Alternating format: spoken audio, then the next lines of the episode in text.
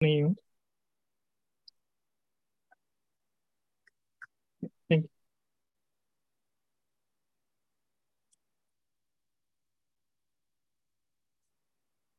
आप सभी को good morning sorry you can start yes thank you आप सभी को गुड मॉर्निंग और जय सदगुरुदेव मैं मोनिका आपका हिंदी साप्ताहिक सत्संग में स्वागत करती हूँ। यह सत्संग मैंने रिवर एज न्यू जर्सी से ज्वाइन किया है। आजकल के जीवन में हम अपने शारीरिक, मानसिक एवं सामाजिक जरूरतों और जिम्मेदारियों में पूरी तरह से व्यस्त हो चुके हैं। इस व्यस्तता में एक ज़रूरी चीज़ हम भूल गए हैं। वह है हमारी आत्मिक ज़रूरत। इसलिए यह वाकई में बड़े सौभाग्य और बड़े हर्ष की बात है कि हम सब अपने जीवन में विहंगम योग को जोड़कर आत्मा के वास्तविक चेतन आवश्यकताओं को भी पूरा करने का प्रयास कर रहे हैं। सर्वप्रथम सर्वप्रथम आज के सत्संग में हम सब आवाहन करेंगे।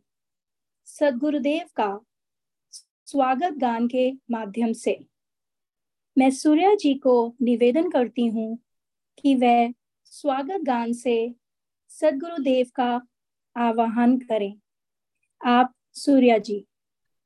Thank you very much Monika ji जय सदगुरुदेव टू ऑल स्वागत गान आज स्वागत नित्य गुरुवर संत शुभागम आइए आध्यात्म विद्या दिव्य ज्योति सोमरस बरसाइए दोष दुर्गुण दूर करके शुद्ध हंस बनाइए भेद गम गति ज्ञान गर्जन शक्ति द्वारा हटाइए खुले द्वारा शब्द सागर भक्त जन अनहवाइए जन सदा फल विश्व शिक्षक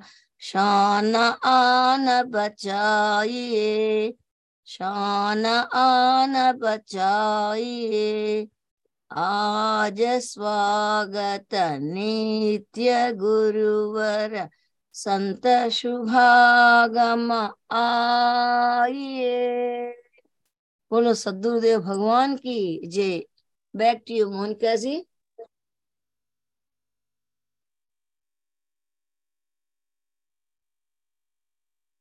जी, धन्यवाद, सूर्या जी।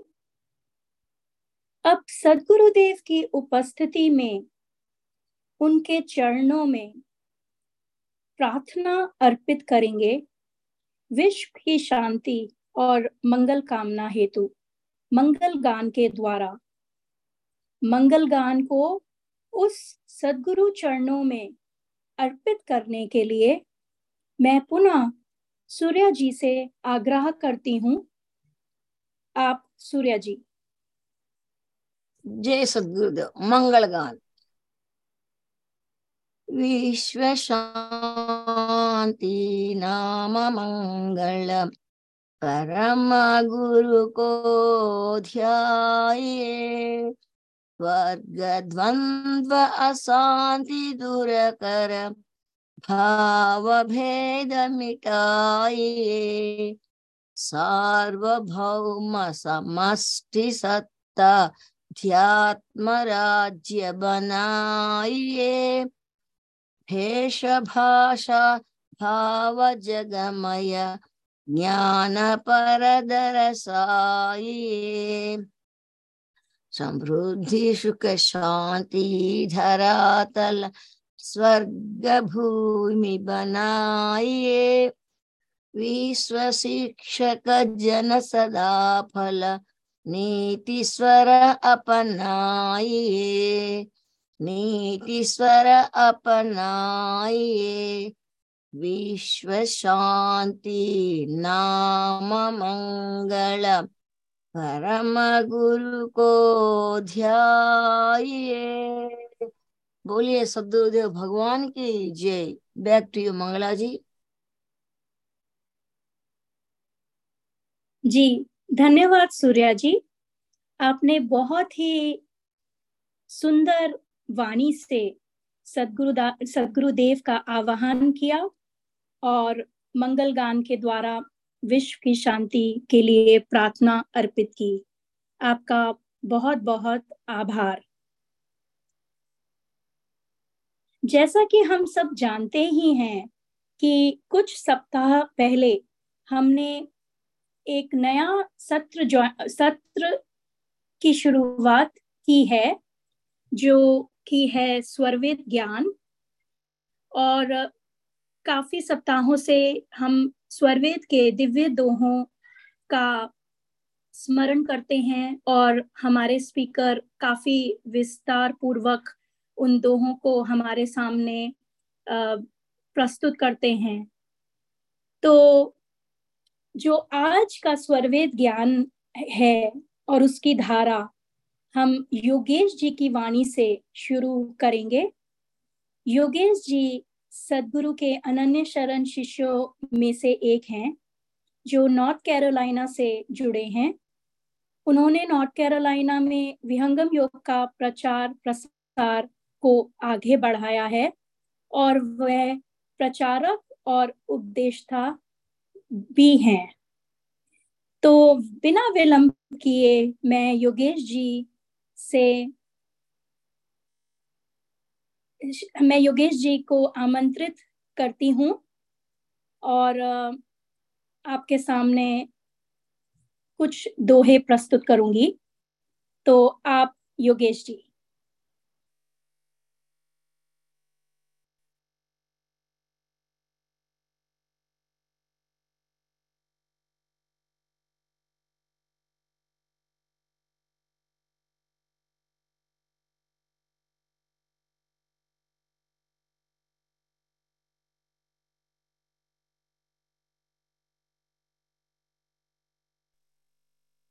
दीदी जी शायद आप म्यूट पे हैं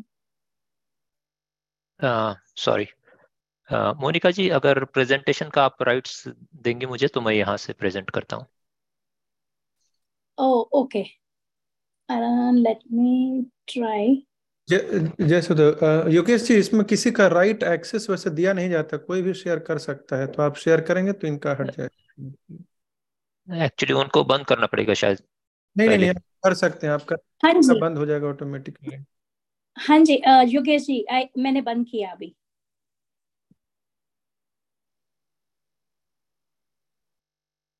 जी आप स्क्रीन देख पा रहे हैं? जी जी योगेश जी। ओके इसके पहले कि हम स्वरवेद ज्ञान की चर्चा को आगे बढ़ाएँ मैं सदगुरु चरणों में अपनी प्रार्थना रखना चाहूँगा।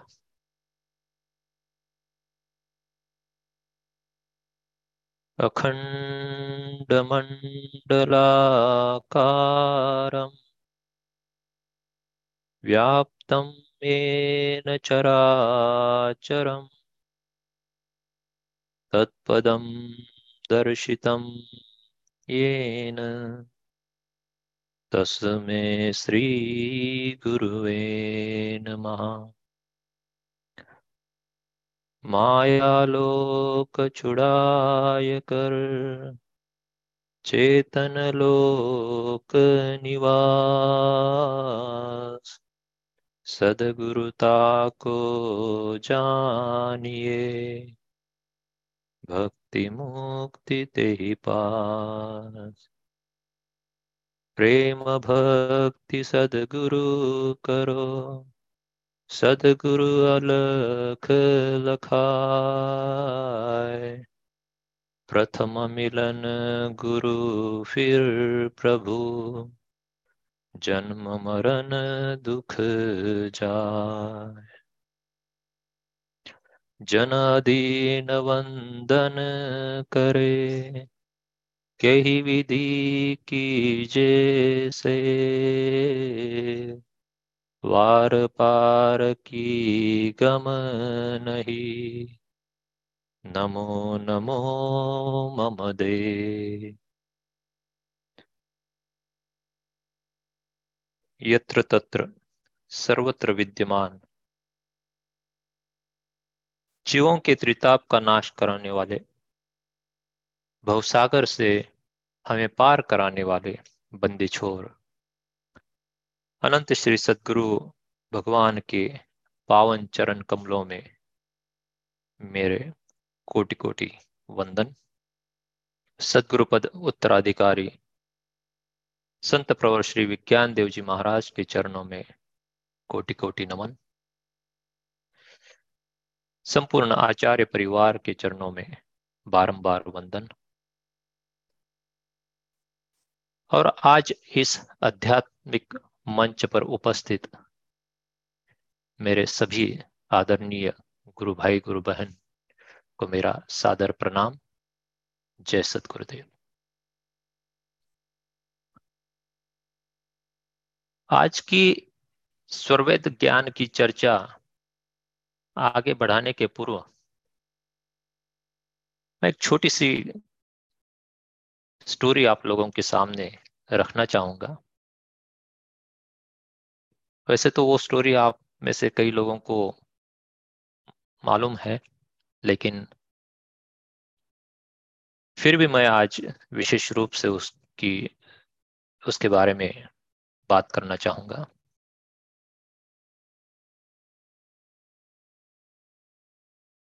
अठारह का वो एक समय था।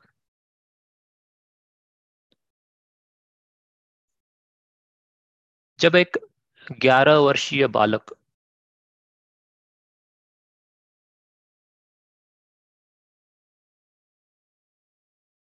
जो दिन रात परमात्मा प्राप्ति का प्रयत्न कर रहा था, अपनी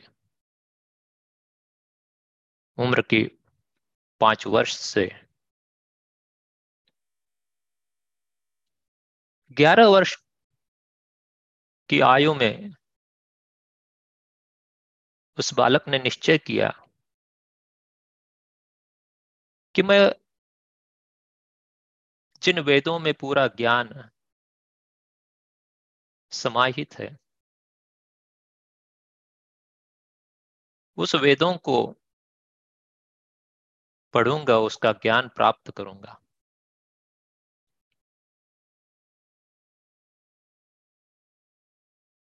और मन में ये बात लेकर वो बालक पहुँच जाता है। भारत की सांस्कृतिक राजधानी काशी शहर में। उस काशी शहर में वो ग्यारह वर्ष का बालक अलग अलग पंडितों से, विद्वानों से जाकर मिलता है और उनसे अनुरोध करता है कि वो उन्हें उस वेद का रहस्यमय ज्ञान बताए, पढ़ाए, समझाए।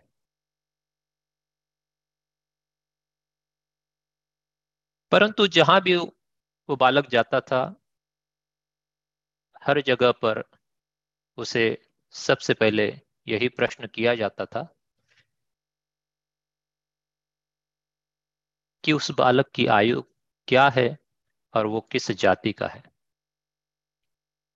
और जब उन विद्वानों को ये बात पता चलती थी कि वो बालक ब्राह्मण जाति का नहीं है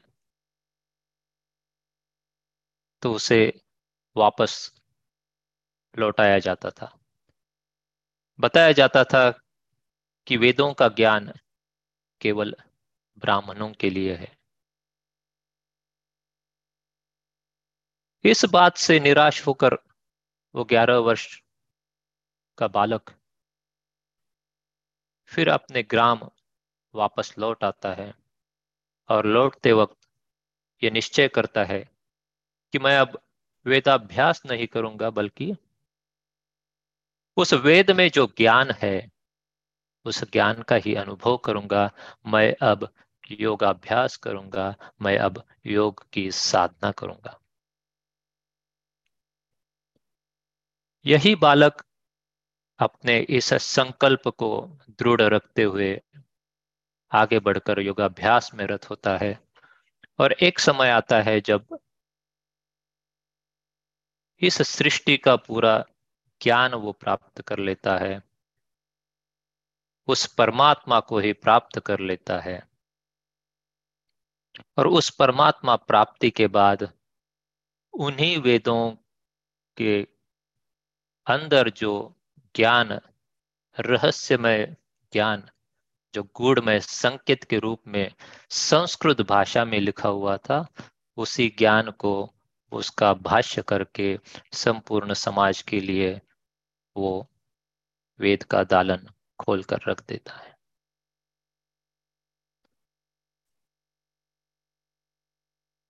वो ओजस्वी महाज्ञानी बालक और कोई नहीं, बल्कि विहंगम योग के प्रणेता, अध्यात्म मार्तंड, अनंत महर्षि सदगुरु सदाफल देव जी महाराज थे। जिन्होंने आगे जाकर अपनी चेतन समाधि में और एक वेद का निर्माण किया, जिसे हम स्वरवेद के नाम से जानते हैं। और ऋग्वेद, यजुर्वेद, अथर्ववेद और सामवेद, इन चारों ही वेदों में जो ब्रह्म विद्या संकेत के रूप में छुपी थी, उन सारी ब्रह्म विद्या से जुड़ी रुचाओं का भाष्य करके चतुर्वेदीय ब्रह्म विद्या भाष्य का निर्माण वो कर देते हैं।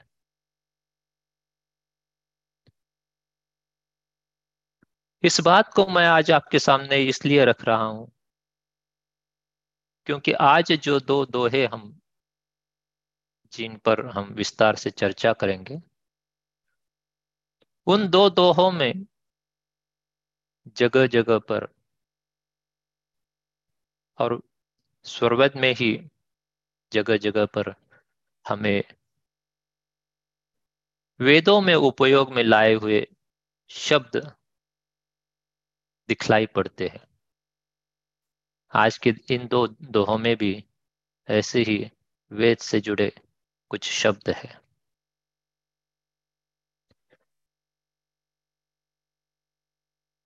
तो शुरुआत करते हैं। शुरुआत हमेशा की तरह हम आज के प्रथम दोहे को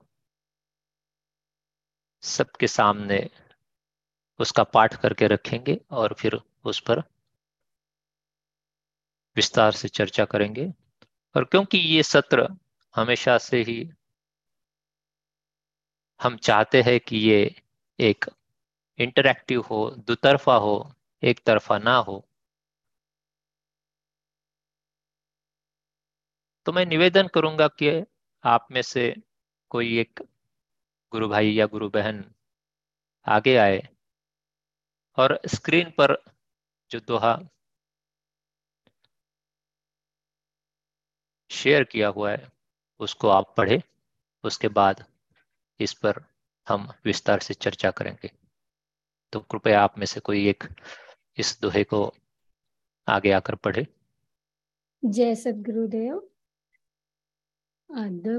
मायु गगन में अर्ध सोम रस धार सीता वैदिक नाम है योगिन प्राण आधार बहुत बहुत धन्यवाद आपका। अद्भुत मायु गगन में अर्ध सोम रसधार सीता वैदिक नाम है योगी न प्राण आधार। भाष्य में आचार्य श्री प्रथम जी कहते हैं, सार शब्द सत्पुरुष को अद्भुत मायु कहकर संबोधित किया गया है। मायु शब्द एक अर्थ का वाचक शब्द है। जो चिदाकाश से सोमरस की धार अर्ध प्रवाहित होती है, उसे वैदिक साहित्य में सीता कहते हैं। वह अर्ध पवित्र प्रवाह योगियों का प्राण आधार है। बहुत ही गूढ़, रहस्यमय ऐसा संकेत इस दोहे में दिया हुआ है। अद्भुत मायु जो शब्द उपयोग में यहाँ पर लाया है, वो वैदिक शब्दकोश निघंटु का है।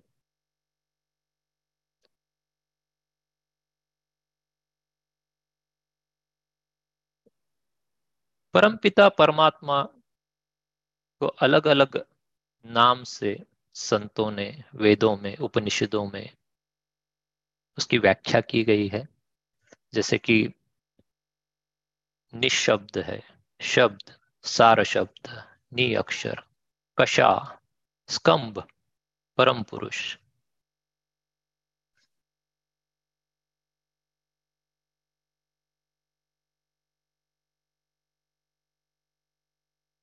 ये जो परमात्मा है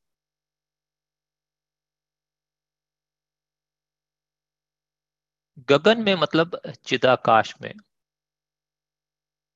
तीन पाद अमृत में शुद्ध अमृत स्वरूप। वह परमात्मा स्थित है।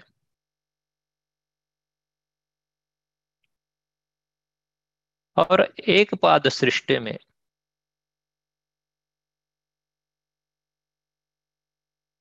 उसकी अर्ध प्रवाहित धार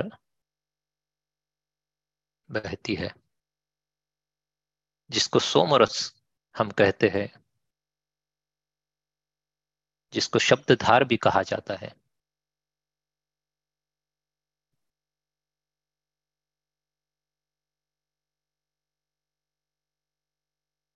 यहाँ पर सीता जो शब्द उपयोग में लाया गया है, जो फिर एक बार वेदों में जिसका उपयोग किया गया था।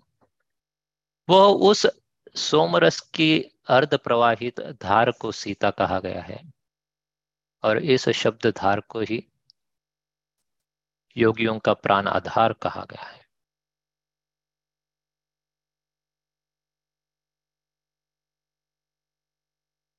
कबीर साहब अपने शब्दावली में कहते हैं कि गगन मंडल में अर्धमुख कुइया जहाँ अमी का वासा सगुरा हो सो भर भर पीवे, निगुरा जाय पियासा। वो जो तीन पाद अमृत है, जहाँ पर प्रकृति का, जहाँ पर काल का, जहाँ पर दुख का कोई लवलेश नहीं है जिसे महानद कहा गया है, जस जिसे सिंधु भी कहा गया है। उसकी धार जो है, वो अर्धमुखी है। क्यों? क्योंकि सृष्टि जो है, वो अर्ध में है और तीन पाद अमृत जो है, वो ऊर्ध्व में है। इसकी जो धार है, वो नीचे बहती है। उसका जो मुख है, जिसको सिंधु का मुख या शब्द द्वार या एकादश एकादश द्वार कहा गया है, वहाँ से वो धारा योगी की आत्मा में प्रवाहित होती है।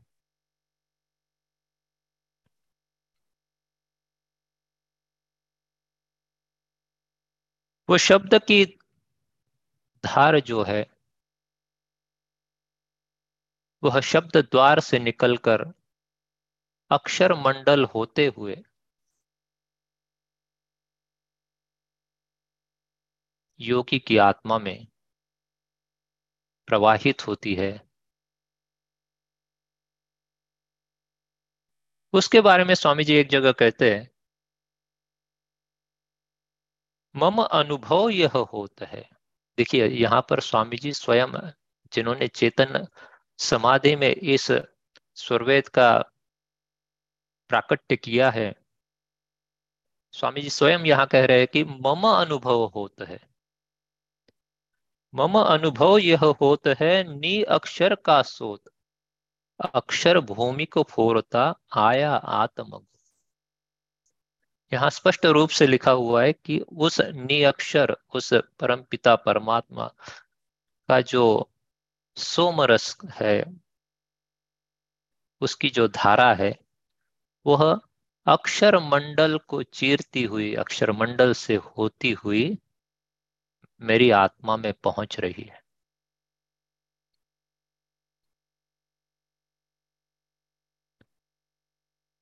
कई जगह पर इस शब्द की धार के बारे में कहा गया है।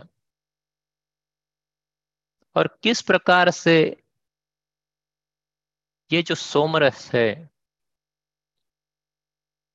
उसकी तलाश निरंतर आत्मा को रहती है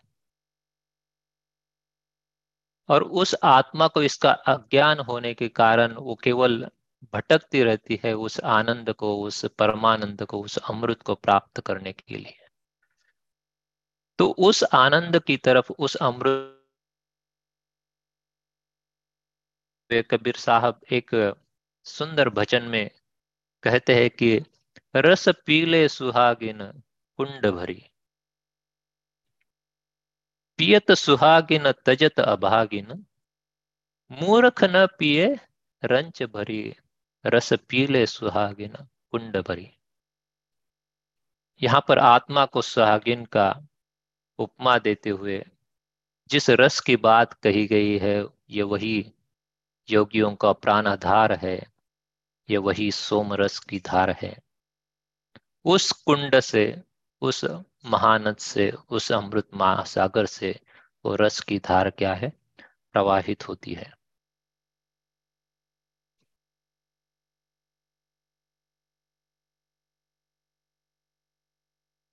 हमारी जो आत्म चेतना है, वो आज प्रकृति में लगी हुई है। इस आत्म चेतना को जब प्रकृति से हम योगाभ्यास द्वारा पृथक करते हैं तो वह आत्म चेतना जो है, सदगुरु कृपा से दशम द्वार के खुलने के बाद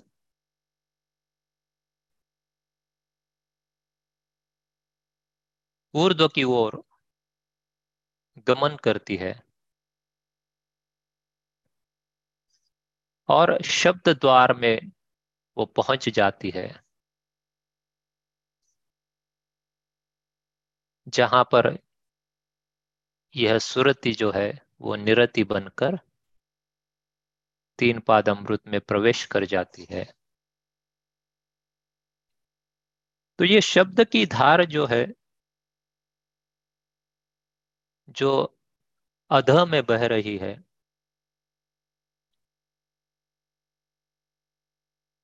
इस धार में वो हमारी आत्मचेतना उलट दिशा में उसका प्रवास होता है। शब्द की धार जो है वो अर्ध में प्रवाहित होती है, जबकि हमारी जो चेतना है वो विकसित होती है, गमन करती है।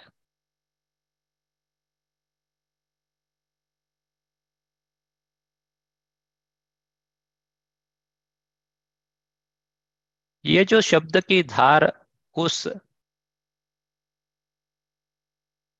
शब्द द्वार से निकलती है और उस धार को ही जब हमारी आत्मचेतना पकड़ती है, गमन है, वो सही दिशा में उस शब्द द्वार की तरफ़ होता है, जिसके बारे में स्वामी जी कहते हैं कि सूक्ष्म धार सुख सिंधु का सोत आत्म उर्गात। पकड़ शब्द दोरी वही, सुरती अमी नद तो इस शब्द की धार को पकड़कर ही जो है, वो हमारी आत्मचेतना अमी नद मतलब अमी मतलब अमृत रस जो है, सोम रस जो है, उसी को अमी कहा गया है।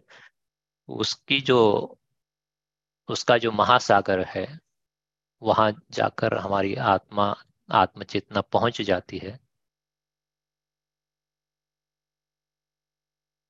इस शब्द के धार में ही जो है आत्मचेतना जब उसका प्रवास ऊर्ध्व की ओर और होता है तो किस तरह से होता है इसका भी बड़ा सूक्ष्म वर्णन स्वामी जी ने सुरवेद में कहा है। जो और कहीं पर भी हमें किसी भी आध्यात्मिक सदग्रंथ में इसकी चर्चा नहीं आती, ना ही हमें इसको इतना विस्तार से समझ में आता है, बताया गया है।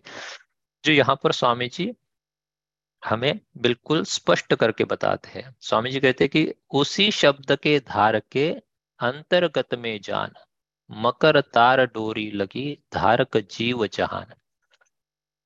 तो हमारी आत्म चेतना जब सुष्मन द्वार से, दशम द्वार से बाहर निकलती है और मन और प्राण का जब लय हो जाता है तो वह जब आत्मा स्वयं को ही पहचान जाती है, स्वयं का ही साक्षात्कार कर लेती है, अनुभव कर लेती है, तब उसे अपना जो लक्ष्य है, वो क्या है, इसकी समझ आ जाती है। परंतु उस लक्ष्य की तरफ़ गमन करने का जो मार्ग है वो, वह आत्मा तब भी नहीं जानती होती है। और इसीलिए वहाँ पर सदगुरु स्वयं प्रकट होकर जो है, उस आत्मा को मकर डोरी का प्रत्यक्ष करा देते हैं, मकर तार का प्रत्यक्ष करा देते हैं। अब ये मकर तार क्या है? तो ये मकर तार ऐसा एक चेतन तंतु है, जो एकादश खिड़की, एकादश द्वार, शब्द का द्वार, सुरति द्वार जिसको कहा गया है, जो जो सिंधु का मुख हम जिसे कहते हैं, या अमृत महासागर का, तीन पाद अमृत का जो मुख है, वहाँ से लेकर आत्मा तक ये मकर तार, ये चेतन तंतु जो है, वो लगा हुआ होता है। और इस तंतु के आधार से ही, या तंतु के माध्यम से ही आत्मा और परमात्मा का निरंतर स्थायी संबंध रहता है। जिस प्रकार से माला के सूत्र सारे मनियों में पिरोया होता है, उसी सूत्र के भांति यह मकर तार जो है, सारी आत्माओं में लगी हुई होती है और उस चेतन तंतु के माध्यम से ही आत्मा और परमात्मा का नित्य स्थायी संबंध रहता है। इसीलिए आत्मा और परमात्मा को वेदों में संयुजा सखया कहा गया है। तो जब आत्मा अपने आप को प्रत्यक्ष कर लेती है तो सदगुरुदेव जो है, जो बड़े दयालु है, वो इस अज्ञानी आत्मा को, उस मकर तार को धरा देते हैं, उस मकर डोरी को धरा देते हैं। वो मकर तार जो होती है, वो उस शब्द की धार में ही लगी हुई होती है। और फिर उस मकर तार पर हमारी आत्म चेतना आगे ऊर्ध्व की ओर उस शब्द के द्वार की तरफ़ गमन करने लगती है।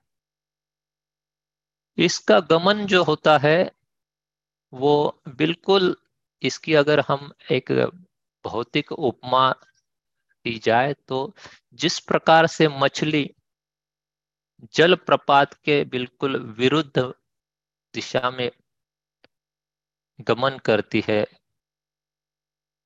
जैसा प्रवाह होता है उसके उलट में मछली प्रवास करती है, उसी तरह से शब्द की धार ऊपर से नीचे जब बहती है और हमारी आत्मचेतना नीचे से ऊपर की तरफ़ जाने के लिए प्रयत्न करती है तो इसी के कारण जो है, इस विहंगम मार्ग को मीन मार्ग भी कहा जाता है, क्योंकि इसमें भी मछली की तरह, मीन की तरह जो है, हमारी आत्मचेतना प्रवाह के धारा के उलट बहकर, उलट प्रवास करके, यात्रा करके उस सिंधु के मुख तक पहुँच जाती है।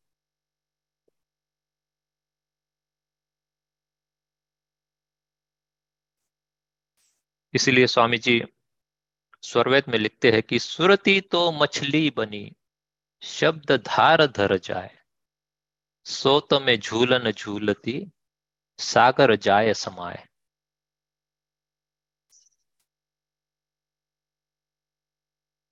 तो इसमें एक बड़ा रहस्यमय शब्द फिर भी स्वामी जी ने लिखा है कि सोत में झूलन झूलती ये भी कोई एक निरर्थक उपमा नहीं है, बल्कि इसमें भी बड़ा गुड़ रहस्य स्वामी जी ने बताया हुआ है। आपने कभी अगर देखा होगा तो जो मकड़ी होती है, वो अपने उसके जाले का जो तंतु होता है, उस तंतु पर जब वो चढ़ती है तो हवा के कारण जो है, वो झूलती रहती है। लेकिन फिर भी जो है, उसका वो झूलन होते हुए भी वो ऊपर की दिशा में प्रवास प्रवास करती है। हमारी भी आत्म चेतना जो है, इस मकर तार पर उसका उसी तरह से झूलते हुए गमन होता है। तो जो साधक साधना में उसकी चेतना इस प्रकार से गमन हो रही होती है, चतुर्थ भूमि के बाद पंचम भूमि में शायद इसमें मैं गलती कर सकता हूँ।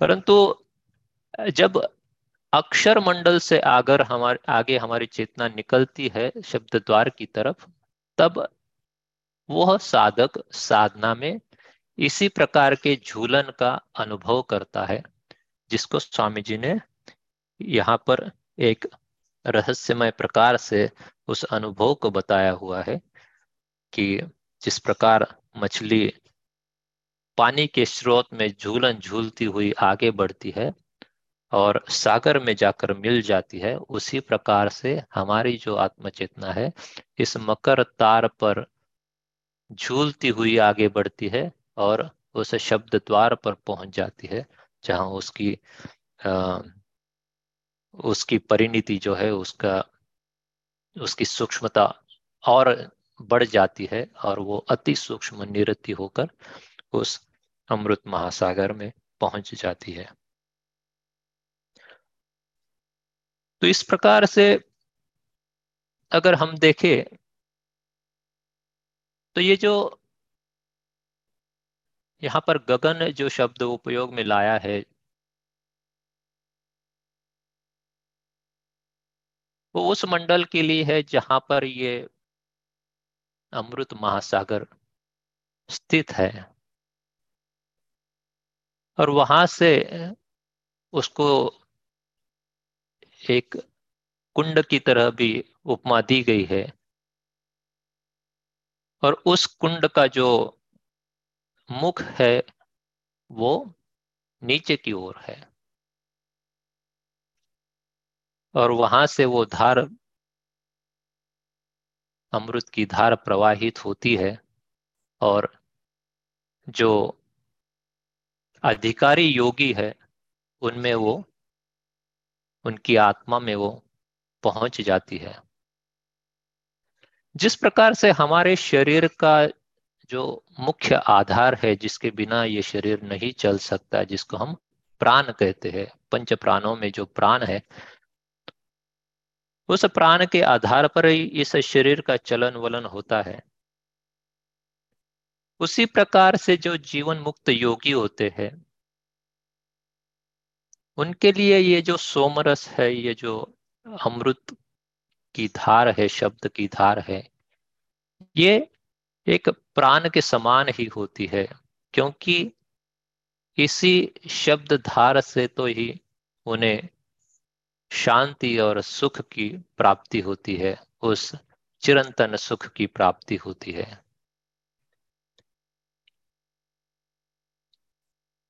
योगी के जीवन में एक ऐसी अवस्था आ जाती है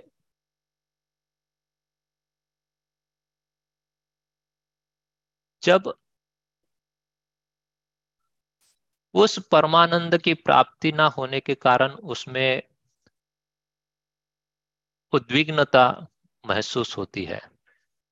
अगर आप दिव्य जीवन कथा पढ़ेंगे या स्वरवेद में भी कुछ जगहों पर इसका वर्णन आचार्य श्री प्रथम जी ने भाष्य में किया हुआ है, स्वामी जी ने स्वरवेद के दोहों में किया हुआ है, कि स्वामी जी की योगाभ्यास काल में भी एक अवस्था ऐसी आई थी जब उनकी आत्मा उस परमानंद के लिए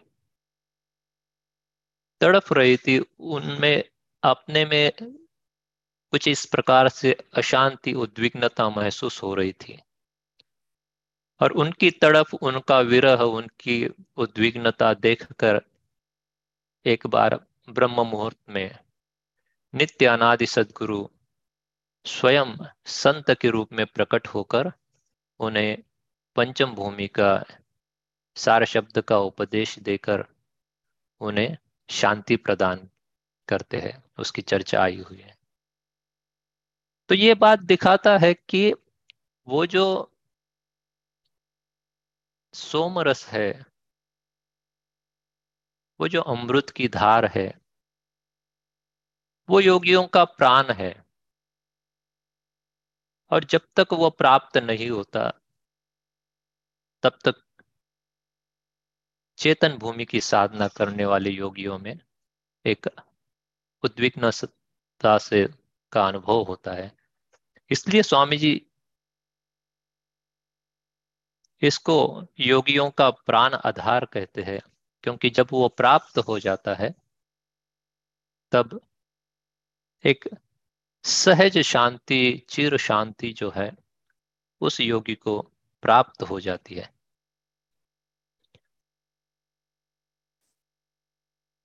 तो इस दोहे पर मेरे पास कहने के लिए इतना ही है। हो सकता है आप लोगों के मन में कुछ प्रश्न हो। हो सकता है बाकी साधकों के पास इस विषय पर चर्चा के लिए और कुछ अपने विचार हो। क्योंकि ये सत्र जो है वो जैसा मैंने शुरू में कहा कि दो तरफा है, हम सब मिलकर इस रहस्यमय अद्भुत गुड़ ज्ञान को, ज्ञान की हम चर्चा करें, समझे। तो मैं अपने आप को यहाँ पर, अपनी वाणी को यहाँ पर थोड़ी देर के लिए एक पॉज देता हूँ और किसी के पास कोई प्रश्न हो, कोई विचार हो तो वो रखें और उसके बाद फिर हम जो है वो अगले दोहे की तरफ़ बढ़ेंगे। तो Monika ji back to you जय सतगुरुदेव। जी, बहुत बहुत आभार आपका योगेश जी कि आपने इस दोहे के माध्यम से हमें योगी की क्या अवस्था होती है साधना में उसका वर्णन किया काफ़ी विस्तार पूर्वक से और जो आपने स्टोरी भी सुनाई थी, वो भी बहुत ही अद्भुत स्टोरी है। हमारे विहंगम योगा प्रयत प्रयता जो हमारे प्रथम, हमारे जो फाउंडर हैं, सदगुरु सदाफल देव जी महाराज की जो स्टोरी आपने शेयर की थी, वो भी बहुत ही अद्भुत है। और यही मुझे समझ आता है कि जो ये हमारा विहंगम योग का मार्ग है, इसमें कितने ही माइलस्टोन्स हैं जो कि एक योगी को पार करने हैं। तो इसमें हमें सदगुरुदेव की ही कृपा चाहिए और मेरा एक प्रश्न है जो कि मैं रखना चाहती थी कि जब आपने ये दोहे को अच्छे से समझाया तो उसके बाद आपने कुछ ज़िक्र किया था कि जो योगी जो योगी चेतन अवस्था की साधना करते हैं तो उनके अंदर जो एक विरा आता है और उनको उसी के लिए ही वो तत्पर रहते हैं।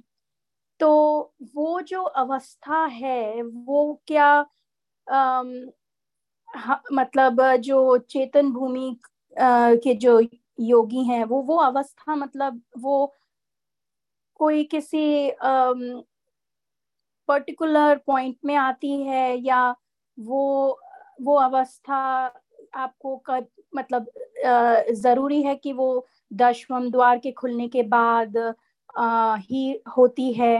आ, तो उस पर थोड़ा सा आ, मेरा प्रश्न था तो अगर आप क्लैरिफाई करें और मैं बाकी सभी से भी आ, निवेदन करती हूँ कि अगर आपके आ, आपके पास कोई प्रश्न है इस दोहे को लेकर तो प्लीज़ आगे आए क्योंकि ये जो दोहा है ये काफ़ी ही आ, मुझे आ, बहुत ही इसमें जैसे रहस्य भरा पड़ा है और इसमें काफ़ी योगी के योग की अवस्था किस गहराई तक जब जाती है तो क्या उसका मतलब आधार होता है ये उसमें, इस दोहे में बताया है? तो योगेश जी, अगर आप वो मेरा थोड़ा सा पॉइंट क्लियर करें तो फिर हम आगे और प्रश्न रखेंगे। Thank you so much and back to you जी, मोनिका जी। आपका प्रश्न एक अनुभव के आधार के बारे में आपने रखा हुआ है। और जब मैं कह रहा था कि उस वक्त योगी की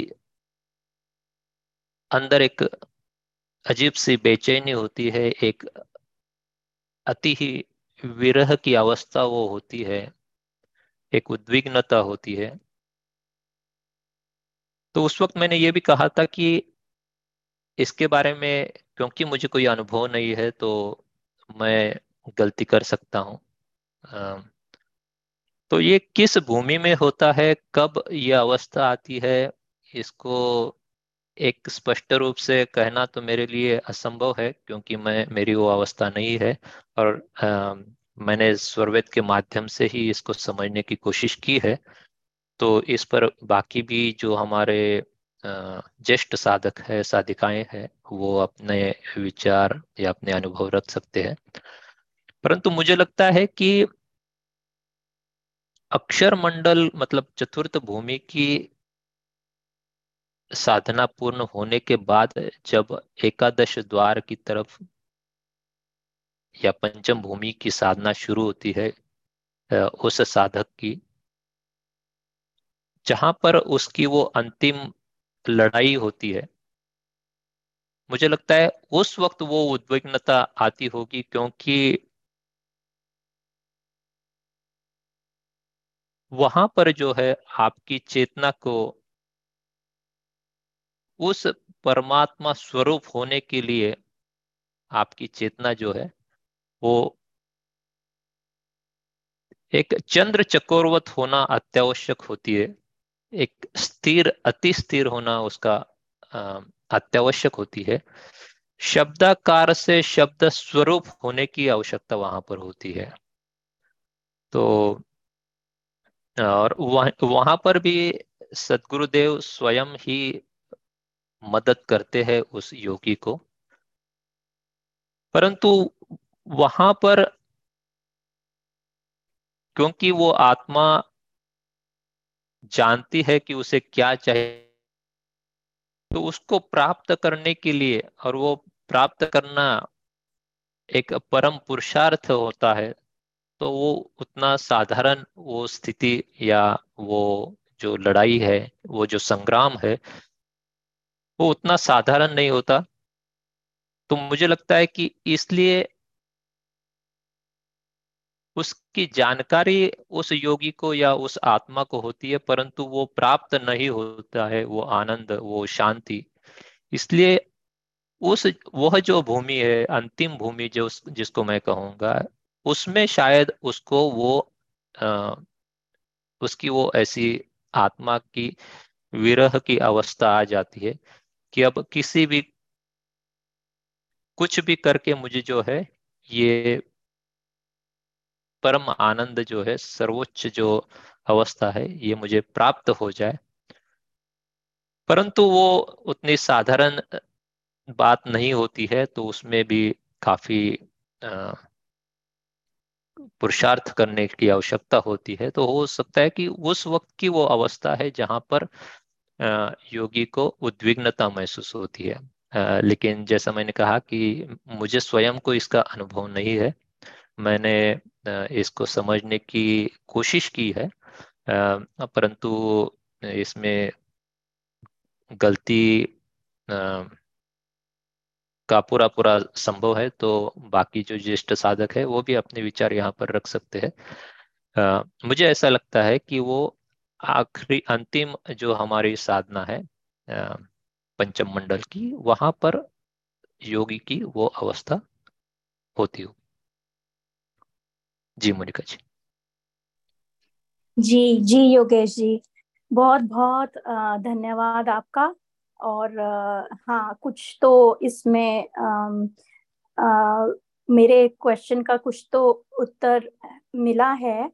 और मुझे जहाँ तक ये लगता है कि जब हम स्वामी जी की इतनी हम आराधना करते हैं और आम, हम चाहे योग में हो या ना हो लेकिन जब हमारी चेतना स्वामी जी सदगुरु के ऊपर ही रहती है तो ये अवस्था शायद कभी भी एक साधक के जीवन में आ सकती है। ये मैंने मतलब ये थोड़ा मेरा एक्सपीरियंस भी है और मैं थोड़ा पढ़ी पढ़ी तो उसके उसके बेसिस पे मेरा ये विचार है लेकिन आ, आपने तो सही ही कहा है कि ये शायद पंचम भूमि के बाद बहुत ज़्यादा अग्रसर होती है और तभी हमें शायद सार शब्द और जो विहंगम योग की सबसे सर्वोच्च उपलब्धि है, वो एक उच्च और एकदम उत्तम साधक को प्राप्त होती है। तो बहुत बहुत धन्यवाद आपका योगेश जी और मेरा प्रश्न को इतनी अच्छी तरह से उत्तर देने के लिए। और अब मैं आमंत्रित करूँगी मंच से, किसी के पास और कोई सवाल है इस दोहे के लिए तो प्लीज़ आगे आए। The floor is open for any question. बहुत बहुत धन्यवाद मोनिका जी और योगेश जी इस चीज़ को एक्सप्लेन करने के लिए। मैं निरंजन बोल रहा हूँ।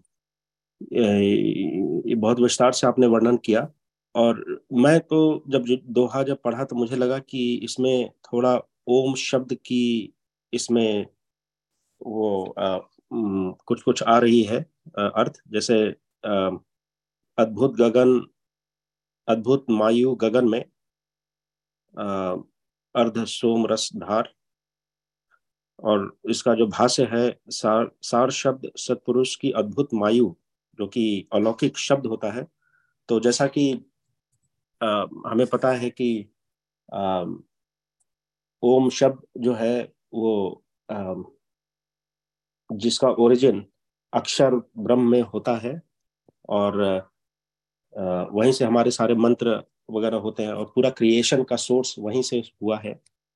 तो उससे कोई संबंध है क्या ये इस भाषा का? यही प्रश्न है मेरा। जी निरंजन जी काफ़ी अच्छा प्रश्न है आपका। आ, अगर आप इसके पहले भी शायद इसकी चर्चा हुई होगी विहंगम योग में शब्द का ज्ञान काफ़ी सुंदरता से बताया गया है। अगर आप स्वर्वेद को पढ़ेंगे तो जगह जगह पर इसकी चर्चा आई हुई है। स्वामी जी एक जगह कहते हैं कि ये जो सृष्टि की रचना है, ये दो प्रकार की है। इसमें एक रचना जो है, वो प्राकृतिक रचना है, जो हम स्थावर जंगम जो देखते हैं वो। दूसरी जो रचना है उसको शाब्दिक रचना कहा गया है। तो विस्तार हुआ है। तो इसके बारे में विहंगम योग का सिद्धांत क्या कहता है, ये मैं आपके सामने रखना चाहूँगा। सार शब्द जिसे हम कहते हैं, वो परमपिता परमात्मा, एक ऐसा शब्द है जिसको हम अपनी वाणी से उसका उच्चारण नहीं कर सकते। वो ध्वनि है और वो प्रकाश है। वही हर वर्ण का, हर शब्द का आधार है। और उसी का ज्ञान ही ब्रह्म का ज्ञान है।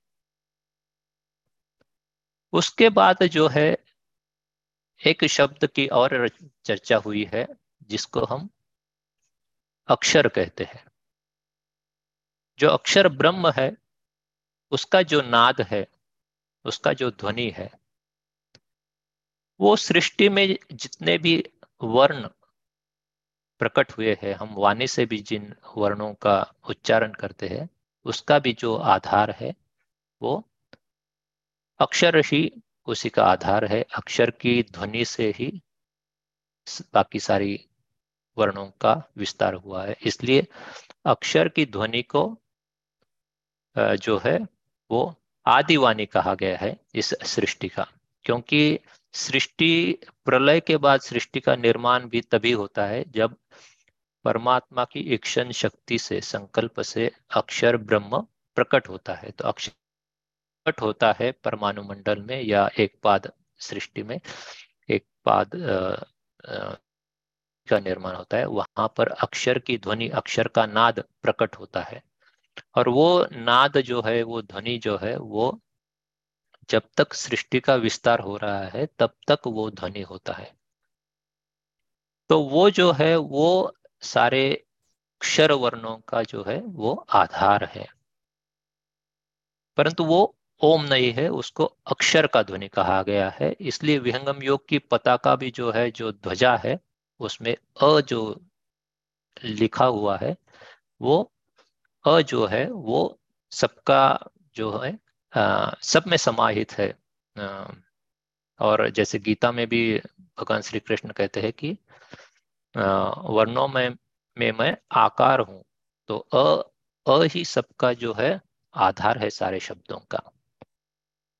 उसके बाद जो है, वो जो अक्षर का ध्वनि जो सृष्टि में प्रकट होता है तो वह अलग अलग स्थानों से जब नीचे आता है तो ब्रह्मांड में अलग अलग स्थान पर अलग अलग शब्द प्रकट होते हैं, वो ध्वनि प्रकट होते हैं।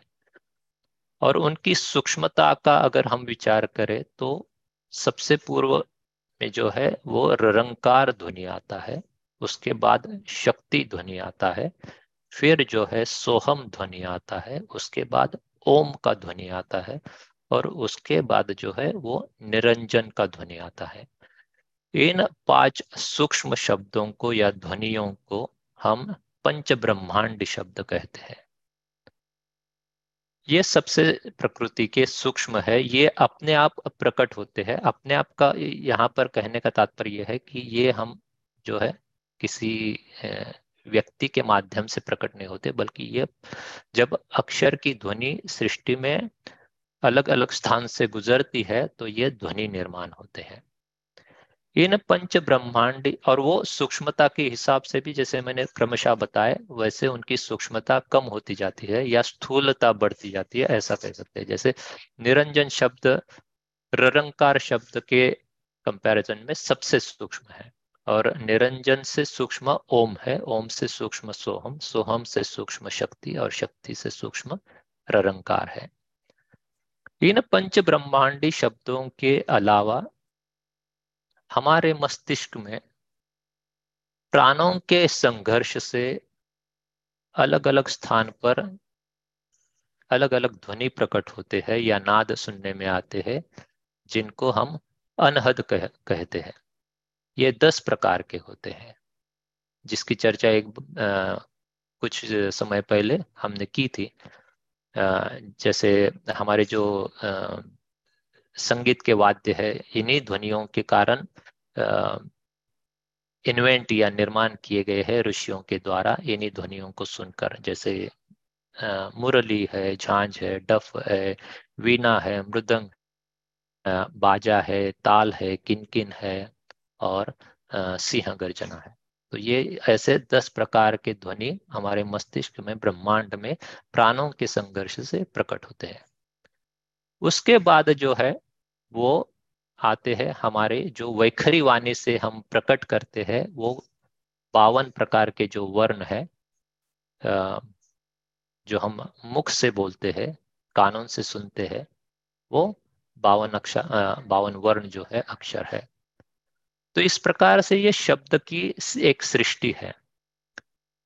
अब इसमें जो है ओम की ध्वनि जो आती है जैसे मैंने कहा वो ओम की ध्वनि अक्षर की ध्वनि को ही कई बार लोग ओम की ध्वनि समझते हैं या ओम की ध्वनि को ही अंतिम ध्वनि समझते हैं परंतु विहंगम युग के सिद्धांत के अनुसार ओम की ध्वनि जो है वो पंच ब्रह्मांडी शब्दों में से एक ध्वनि है और वो उसको कैसे प्राप्त किया जा सकता है? तो उसको प्राप्त करने की एक आ, साधना है। भूचरी, अगोचरी। अगोचरी जो मुद्रा है, उस अगोचरी मुद्रा के माध्यम से ओम की ध्वनि हम जो है, हमारे फोरहेड में मस्तिष्क में वहाँ पर एक स्थान है, जिसको त्रिकुटी कहा जाता है। उस त्रिकुटी पर जब हमारी चेतना स्थिर हो जाती है तो ओम की ध्वनि सुनाई देती है। ओम का भी अगर हम देखेंगे तो ओम में भी अ, उ और म, ये तीन जो साउंड है, वो इकट्ठा होकर ओम की ध्वनि आती है। तो इसलिए हमेशा ही आप कोई भी अक्षर लेंगे तो उसका शुरुआत, उसके अंदर अ की जो है साउंड अपने आप समाई हुई होती है। इसलिए कहा जाता है कि अ जो है, वो सारे वर्णों का क्या है, वो उगम स्थान है या आधार है। वही अक्षर है। तो ओम में भी अक्षर का ही आधार है। तो फिर ओम को हम इतना क्यों मानते हैं? इसका कारण यह है कि ओम जो है वैदिक काल में परमात्मा का वाचक नाम के रूप में उपयोग में लाया जाता था। जब बाकी और कोई देवी देवताओं की आराधना नहीं होती थी, तब ओम को ही परमात्मा स्वरूप या सर्वरक्षक इस अर्थ में ओम का उपयोग किया जाता था। परंतु ओम कहाँ प्रत्यक्ष होता है तो ओम हमारे मस्तिष्क में त्रिकुटी की जगह पर प्रत्यक्ष होता है। उसका प्रकाश और उसका ध्वनि हमें वहाँ पर सुनाई देता है। परंतु Om is not a origin Om is a part of a five ब्रह्मांडी sounds और अ जो है, वो सारे ध्वनि का जो है, सृष्टि में होने वाले सारे ध्वनियों का जो है, वो अ है। जय सतगुरु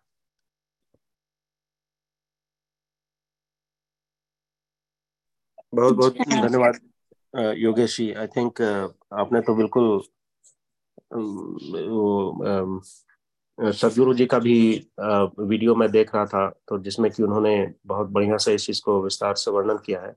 इसे इस चीज़ को थोड़ा और बढ़िया से समझना होगा। मे बी एक सेशन यदि ध्वनियों के ऊपर हो तो बहुत ही अच्छा रहेगा क्योंकि सारे रिलीजन्स में जो है इसमें कॉमनैलिटी है। एवरीबडी रिकग्नाइजेस कि जो ध्वनि जो है वहीं से क्रिएशन शुरू होता है। और जो परमात्मा जो है, ध्वनि के ही रूप से जो है ये सब सृजन होता है।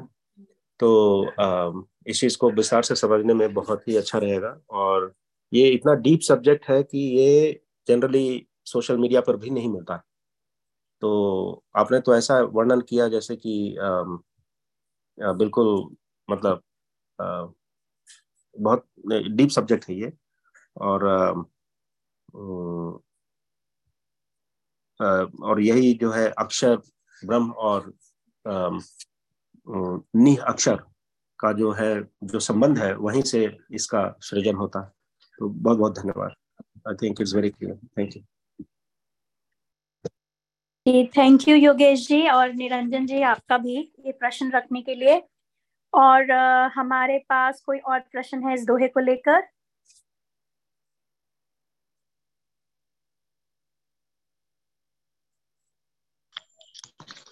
जी जय सदगुरुदेव जय सदगुरुदेव मेरा प्रश्न मेरा प्रश्न था कि जो आ, शिव के मंदिर में जो लिंग होता है ना उसके हम्म। ऊपर एक बड़ा सा कंटेनर रख, रखा जाता है और उसमें से एक छोटा सा छिद्र रहता है और उसकी जो जल की धार शिव के लिंग पर आकर गिरती है।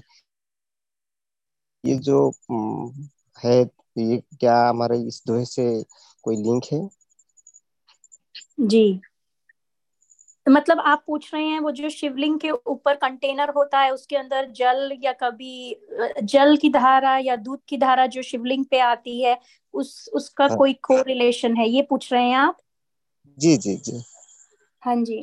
तो एक्चुअली मैं भी शिव की आराधना करती थी कुछ साल पहले। तो मुझे जहाँ तक मुझे जितना पता है उसमें मस मैं यही रखूँगी लेकिन हमारे वरिष्ठ गुरु भाई गुरु बहन इसमें अपना भी थॉट्स रख सकते हैं। तो मुझे जहाँ तक पता था कि वो जो शिवलिंग होते हैं उनको आ, क्योंकि हमारे वो आ, आ, जो ग्रंथ हैं या जो हमारी हिस्ट्री है उसमें दिखाया है कि शिव जी बहुत आ, मतलब उनमें काफ़ी आ, मतलब एक एक विस्तार रूप से बहुत भयंकर मतलब रूप भी ले सकते थे हैं कि वो सृष्टि के मतलब डिस्ट्रॉयर के रूप में हम जानते हैं। तो जो शिव जी के ऊपर जो धारा बहती थी, वो इसलिए करते हैं कि वो ठंडा रहे। शिवलिंग को ठंडा रखने के लिए उसके ऊपर वो हमेशा धार रहती है और और जो भी साधक होते हैं, वो शिवलिंग पे जल और दूध भी मंडेस को स्पेशली शिव जी पे डालते हैं, नहीं तो पूरा पूरा दिन और सातों दिन हफ्तों हफ़्ते में शिवलिंग पे चढ़ता था। तो वो आराधना के तौर पे तो है ही लेकिन उसका जहाँ तक मुझे मीनिंग पता था वो यही है कि उसको उनको ठंडा रखने के लिए उन पे जल चढ़ाया जाता है। तो लेकिन आ, मैं फिर भी योगेश जी और भी लालमनी जी या कोई और इस पे अपने विचार रखना चाहेंगे तो प्लीज़ आगे आए।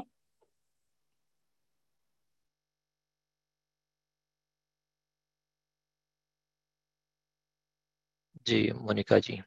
आ, ये प्रश्न आपने पूछा अच्छा प्रश्न है। परंतु आज का जो दोहा हमने लिया हुआ है वो दोहा जो है वो आ, उसका और इस जो हम आराधना इस प्रकार की आराधना शिव जी की करते हैं तो उसमें समानता नहीं है।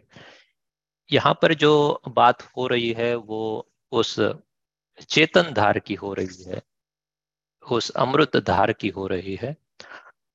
ये हो सकता है कि इसी बात को समय विस्तार से लोगों ने उस तरह से शायद समझा होगा और उसको उस रूप में देखने के लिए एक प्राकृतिक रूप बनाया होगा। हो सकता है, लेकिन उसका और आप जो कह रहे हैं इन दो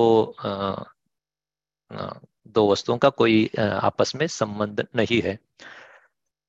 शिवलिंग पर जल क्यों चढ़ाया जाता है या कलश से निरंतर जल की धार या दुग्ध की धार क्यों बहती है? इसके कई अलग अलग लोग अलग अलग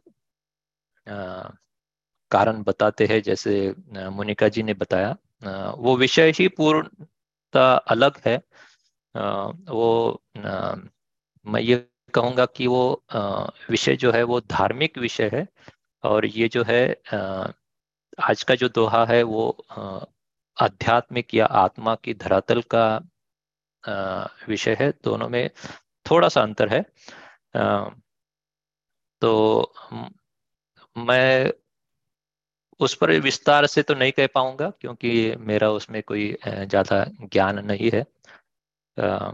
लेकिन अक्सर आप एक, आपके विचार के लिए यही बताना चाहूँगा मैं कि आपने अगर कभी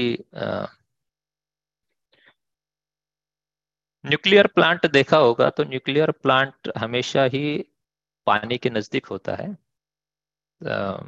और हमारे जो शिव मंदिर होते हैं या शिवलिंग पर हमेशा पानी की धार चढ़ाई जाती है तो कुछ लोगों में ऐसी धारणा है कि ये जो है, एक ऐसा कुछ अलग से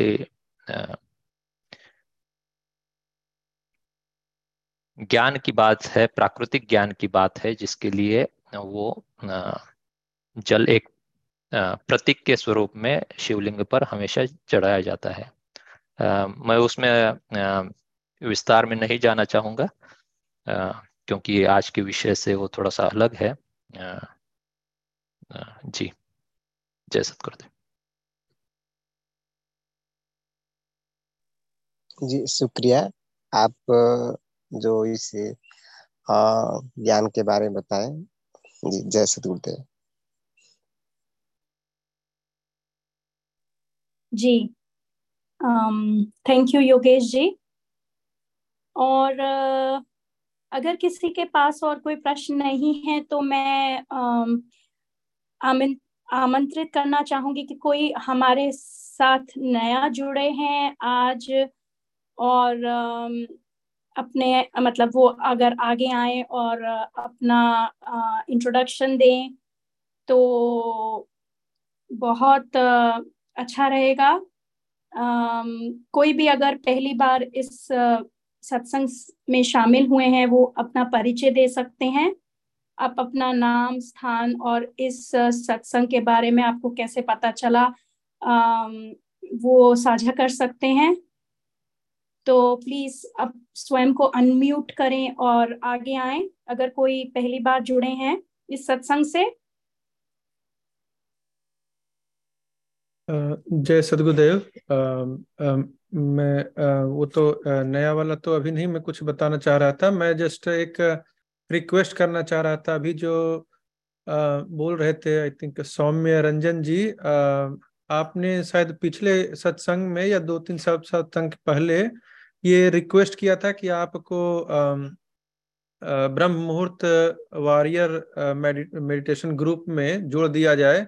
तो आपका नंबर मेरे पास है नहीं तो अगर आप नंबर मैसेज कर देंगे तो आपको जोड़ दिया जाएगा। उस दिन शायद आप एग्जिट हो गए थे जब मैं पूछ रहा था तो आपका नंबर एक बार शेयर हो जाए तो फिर आपको ऐड कर दिया जा सकता है।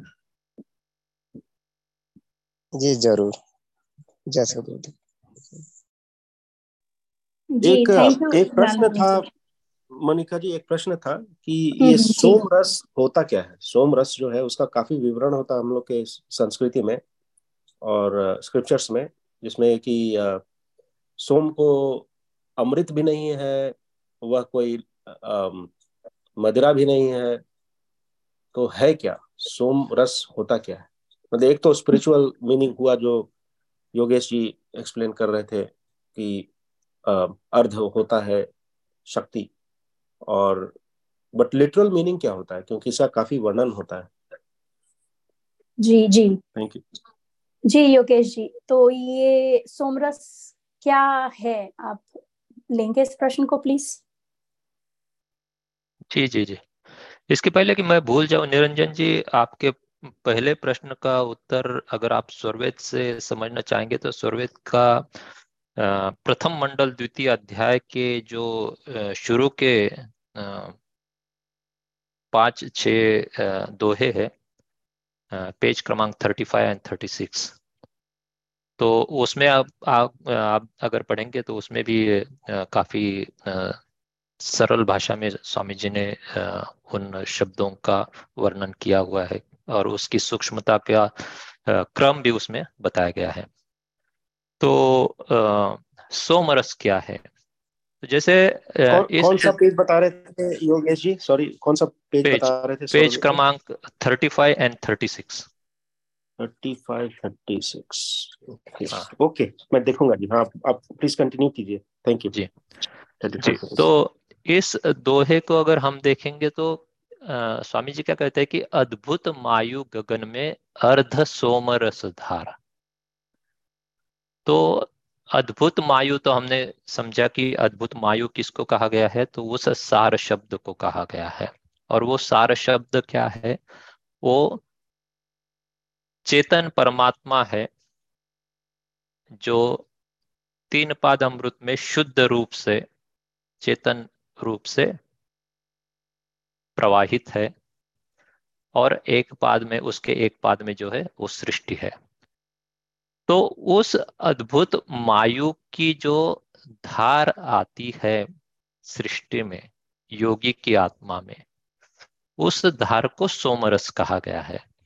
तो सोमरस और कुछ नहीं तो उस शब्द की ही धार है, उस परमात्मा की चेतन धार है, जिसको सोमरस कहा जाता है, जिसको आप अमृत की धार भी कह सकते हैं, क्योंकि वो चेतन परमात्मा जो है जिसको हम अमृत महासागर कहते हैं। तो सोमरस एक ऐसा चेतन प्रवाह है जो आत्मा को प्राप्त हो जाता है जब आत्म चेतना शब्द द्वार पर पहुँचती है। तो सोमरस अमृत या शब्द रस या आ, क्या बोल सकते हैं कि ऐसे शब्द की चेतन धार है।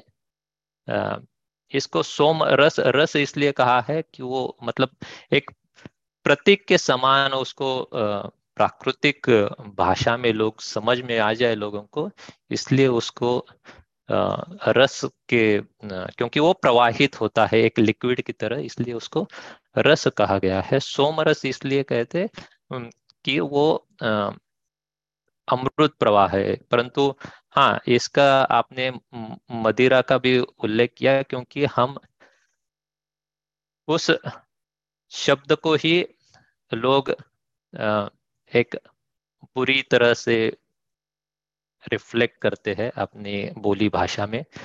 परंतु सोमरस और कुछ नहीं तो वही उस परमात्मा की धार है जो अर्ध में प्रवाहित है जो सृष्टि में प्रवाहित है। वही एक ही है अमृत और सोमरस एक ही है उसमें अंतर कुछ भी नहीं है। Thank you thank you Yogesh ji. और मैं ढूंढ रहा था ये मैं थर्टी फाइव और थर्टी सिक्स पेज में तो नहीं है वाला दोहा।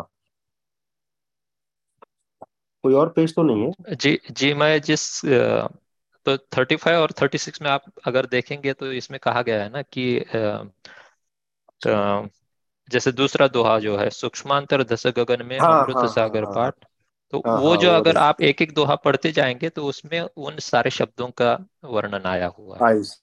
समझ गया समझ गया। जैसे चौथे में कहा है कि केंद्रिक पाँचों शब्द भी क्रमशः सूक्ष्म होए बोलता ही से सूक्ष्म है बाहर अक्षर सोए।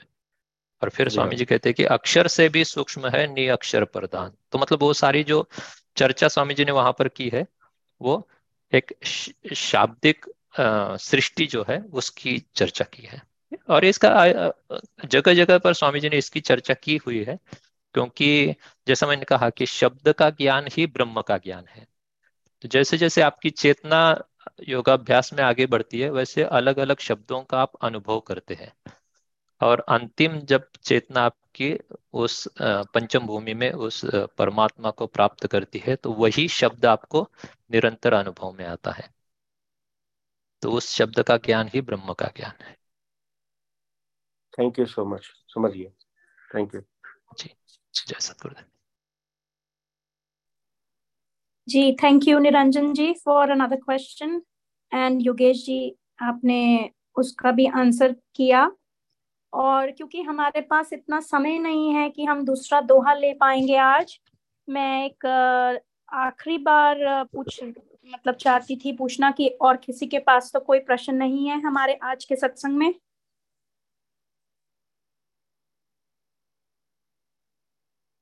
जी मोनिका जी जय सदगुरुदेव। प्रश्न तो नहीं है पर कुछ थॉट्स हम्म। आ रहे थे जो मैं रखना हाँ चाह रही जी भी बिल्कुल बिल्कुल। जय सदगुरुदेव माया जी।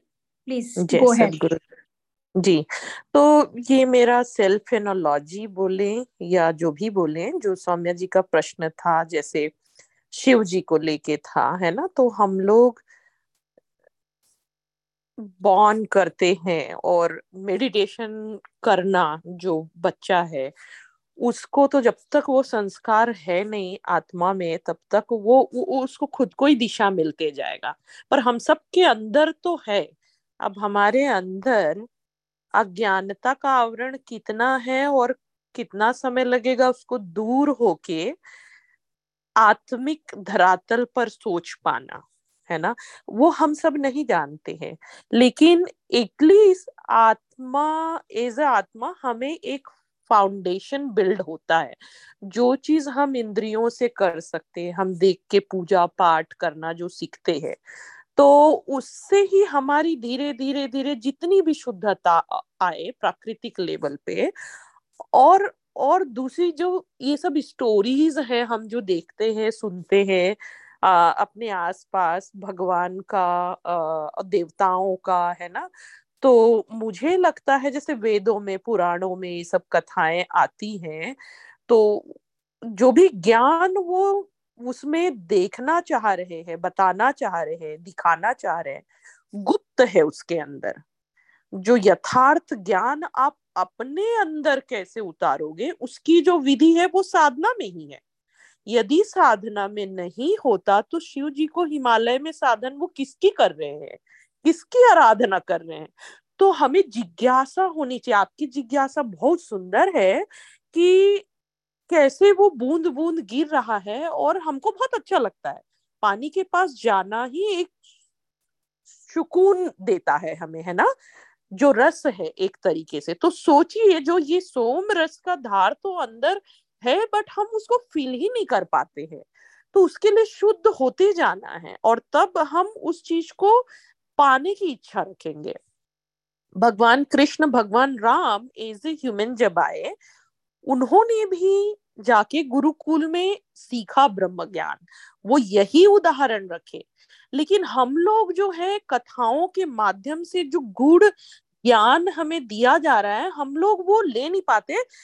ज्ञान वही है, लेकिन हम उसको समझ नहीं पाते कि हम अपने अंदर उस चीज़ को कैसे लाए। कृष्ण बोलते हैं, योग की स्थिति में कर्म करो अर्जुन। तो वो योग की स्थिति हम कैसे करें? हमारे जीवन में ये नहीं होता कि हम कर्म करें और आशा ना करें फल की। वो कैसी स्थिति है?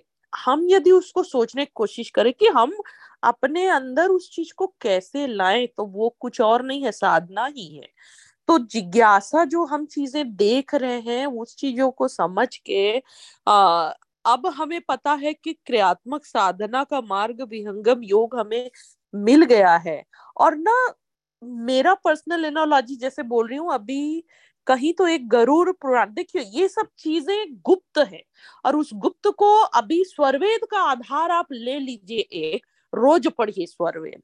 दोहे, एक दोहा ही पढ़े, एक दोहा का जैसे एक एक शब्दों का मीनिंग बोल क्या रहा है, हम सब कोशिश करें और हर बार आप देखेंगे कि एक नया सीख रहे उसी दोहे को चार बार पढ़ेंगे, चार अलग अलग तरीके के आपको पता चलेगा कि ओ आई मिस दिस पहले तो मैं पढ़ी तो ऊपर से ही चला गया।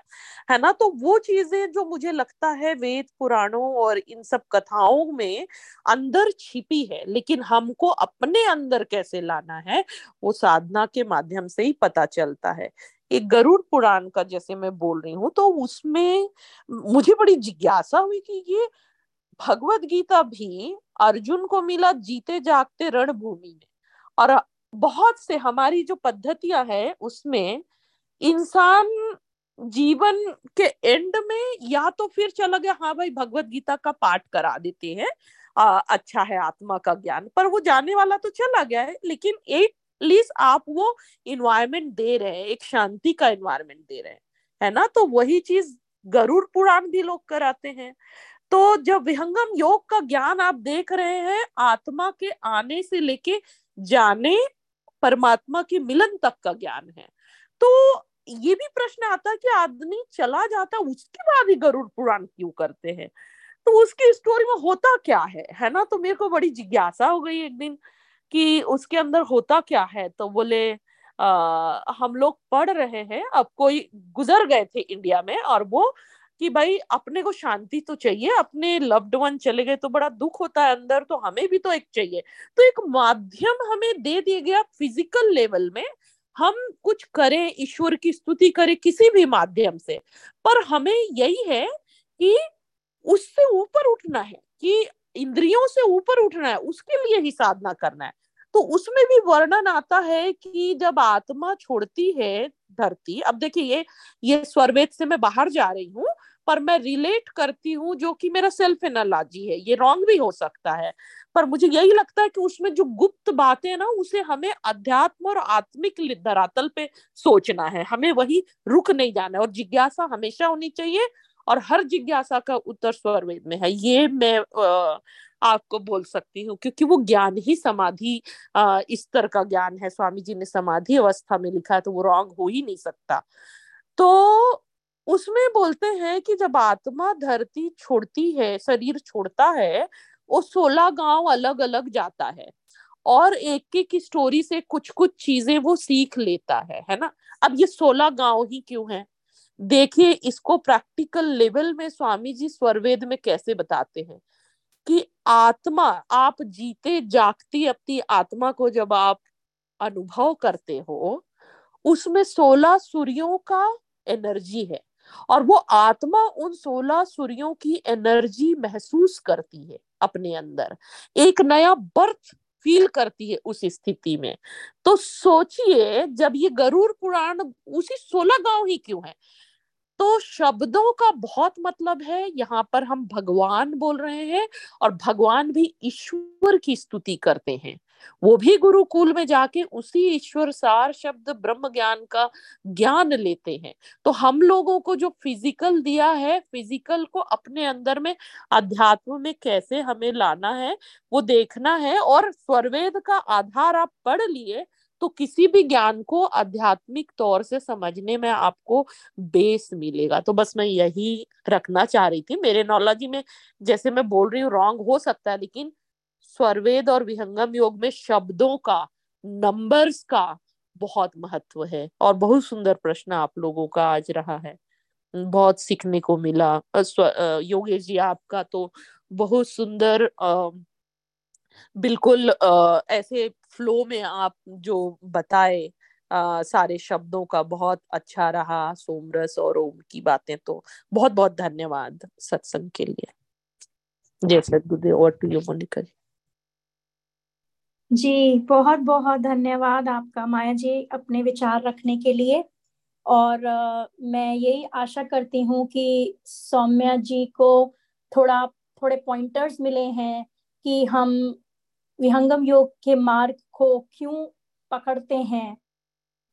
और इसमें हम प्राकृतिक ढंग से नहीं, बल्कि हम आत्मा के धरातल पर उस परम पुरुष की प्राप्ति के लिए परिश्रम करते हैं। और जिस जिस अवस्थाओं की बातें आज हुई हैं, वहाँ तक पहुँचने के लिए हमें आत्मा का ही धरातल चाहिए और जो हमारे सदगुरु देव हैं, जो कि बहुत बहुत बड़ी सत्ता हमारे साथ जुड़ी है, उसी के उन्हीं के चरणों में हम अपने आप को रखते हैं, क्योंकि ये मार्ग तो बिल्कुल आसान नहीं है और परम पुरुष की प्राप्ति के लिए हमें सदगुरुदेव का सहारा हर मोमेंट पे चाहिए। तो मैं आशा करती हूँ कि सौम्या जी आपके प्रश्न का आपको कहीं आत्मा के धरातल पर उत्तर मिला हमारे आज के सत्संग में। और मैं आपसे आशा रखती हूँ कि आगे भी जाके आपसे हमें प्रश्न मिलेंगे, जिसके हम उत्तर रखेंगे, जो कि हमारे नए साधकों के लिए भी काफ़ी हेल्प रहेगी। तो आप सभी का बहुत बहुत धन्यवाद। और समय को मद्देनजर रखते हुए मैं अपना स्क्रीन वापस शेयर करना चाहूँगी। तो Yogesh ji I please request you to stop sharing so I can do it at my end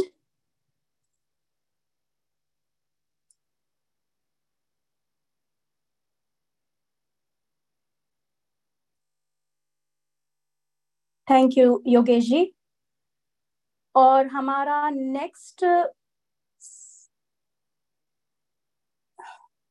yes हमारा नेक्स्ट जो सत्र है, इस सत्संग में वो है वॉरियर्स ऑफ़ द वीक मेरा जो स्क्रीन है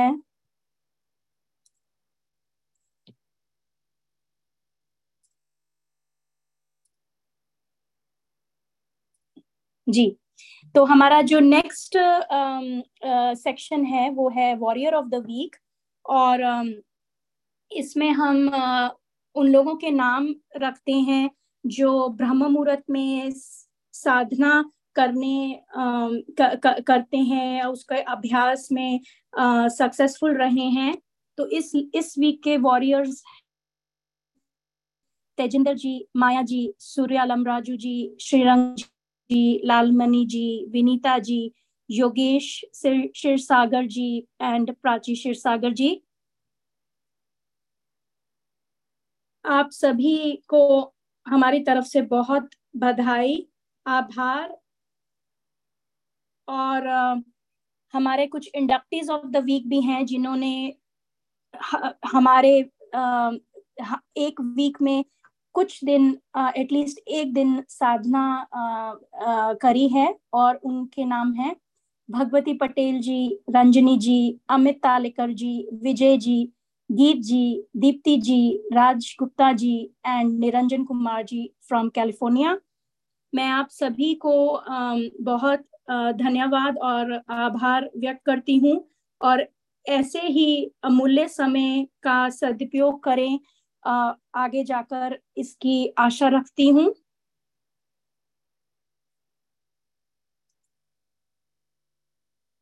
अब हम आज के सत्संग के अंतिम चरण में पहुँच गए हैं।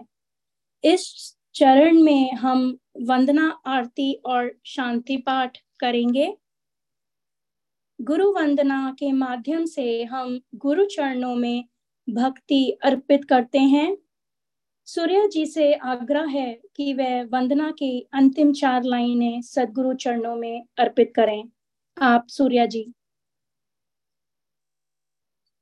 Thank you Monika ji.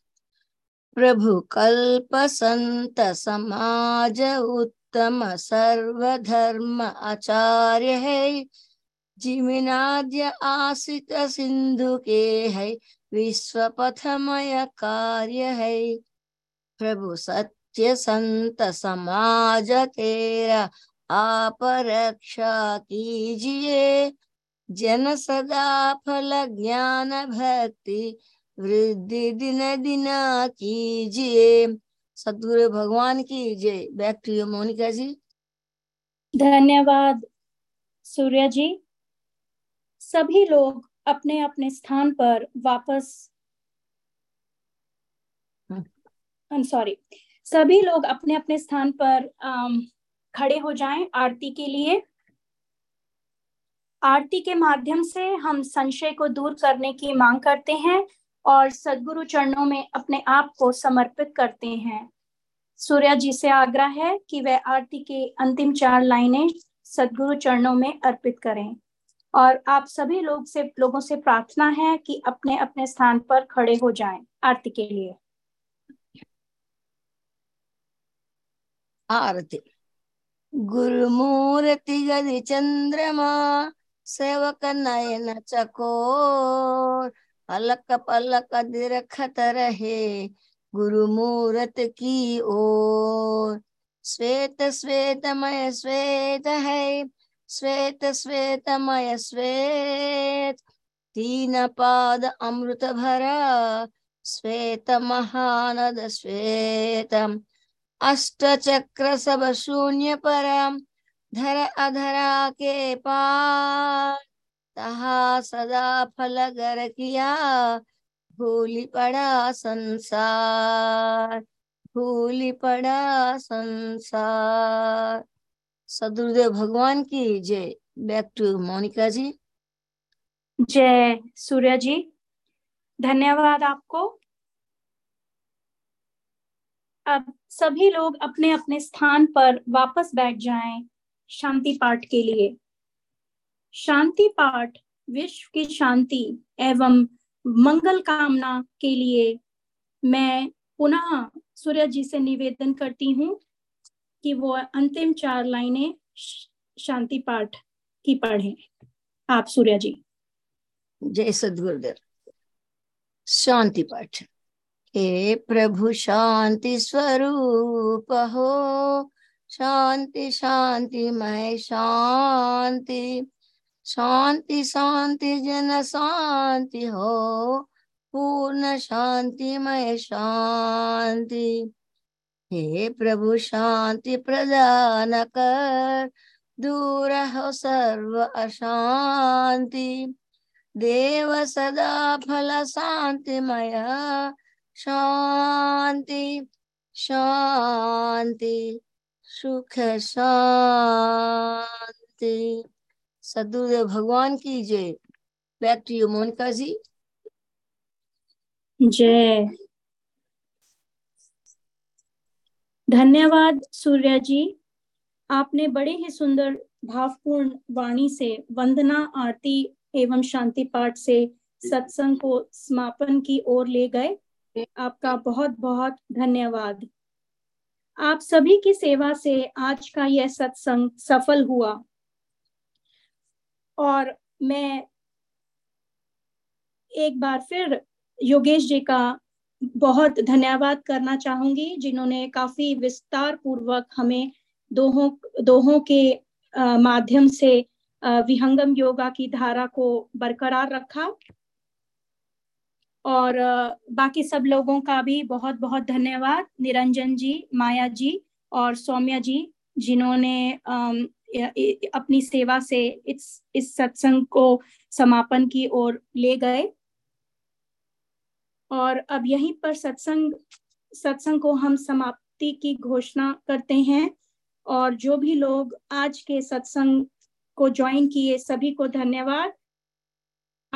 आप सभी से आग्रह है कि आज के सत्संग में जो भी हमने सीखा, उसे अपने जीवन में उतारें एवं अपने अंदर चिंतन करें। अगले सप्ताह फिर मिलेंगे इसी समय, इसी वर्चुअल मीटिंग पर हिंदी साप्ताहिक सत्संग के लिए।